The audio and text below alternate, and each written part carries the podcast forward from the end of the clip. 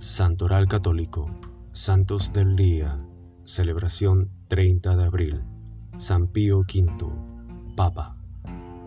La flota turco-musulmana estaba preparada para lanzar el ataque decisivo en el Golfo de Lepanto. trescientas naves esperaban la orden para doblegar la Europa cristiana. A las doce del siete de octubre de mil quinientos setenta y uno tuvo inicio una de las batallas navales más decisivas de la historia cristiana. Después de tres horas de violentos combates, las fuerzas aliadas de la Liga Santa vencían a las otomanas.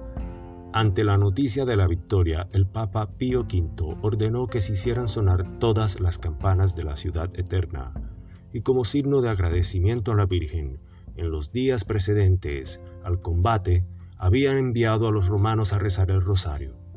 Instituyó precisamente el siete de octubre la fiesta de la Bienaventurada Virgen del Rosario. Papa Reformador. La de Lepanto es una de las páginas más conocidas ligadas a la figura de Pío quinto en el siglo. Antonio Michele Gisleri, determinado e inflexible, su imagen está relacionada de modo especial a la Contrarreforma por haber combatido la herejía y a la Liga Santa, la coalición militar que constituyó con los estados para contrastar el avance de los turcos en Europa. Sin embargo, importantes y numerosas fueron sus decisiones en materia teológica y litúrgica. Publicó los nuevos textos del Misal, del Brevario y del Catecismo Romano. La atención a los pobres. Durante su pontificado, Pío quinto trabajó en favor de la asistencia a los pobres y necesitados, creando estructuras de asistencia y de ayuda como el Monte de Piedad y los hospitales de San Pedro y del Espíritu Santo. Durante la carestía de mil quinientos sesenta y seis, suprimió todo tipo de gasto superfluo, distribuyó víveres y organizó servicios sanitarios. Contra la herejía y el nepotismo. Inflexible entre sus disposiciones también figura la bula Incoena Domine, que recogía medidas sobre la custodia de la fe y la lucha contra las herejías. Redujo el costo de la corte papal, impuso la obligación de residencia de los obispos y afirmó la importancia del ceremonial. Se opuso a toda forma de nepotismo y trató con todas sus fuerzas de mejorar los usos y costumbres de la población. Pío quinto y las monarquías de Europa. Pío quinto dio prueba de grandes capacidades también con respecto a las monarquías europeas. Logró que se reconocieran las decisiones del Concilio de Trento en Italia, Alemania, Polonia y Portugal.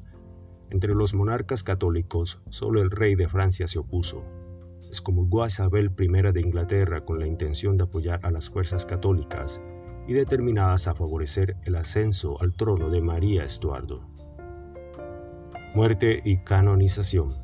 Agotado por una larga enfermedad, murió el primero de mayo de mil quinientos setenta y dos. Sus restos descansan aún en la Basílica de Santa María la Mayor en Roma. Fue beatificado cien años después del Papa Clemente Décimo, el veintisiete de abril de mil seiscientos setenta y dos, y canonizado el veintidós de mayo de mil setecientos doce. San Quirino, mártir en la Vía Apia. En el siglo tercero, el tribuno romano Quirino está encargado de los mártires cristianos Alejandro, Evencio y Teodulo, detenidos por orden de Tiberio. Estos últimos se convirtieron y bautizaron con su hija Balbina. Él también sufrió el martirio en la fe. San Pedro Levita, diácono.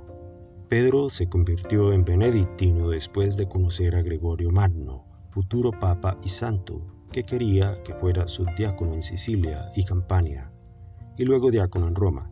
Pedro siempre estará a su lado, incluso cuando Gregorio se retiró al monasterio de Celio para escribir.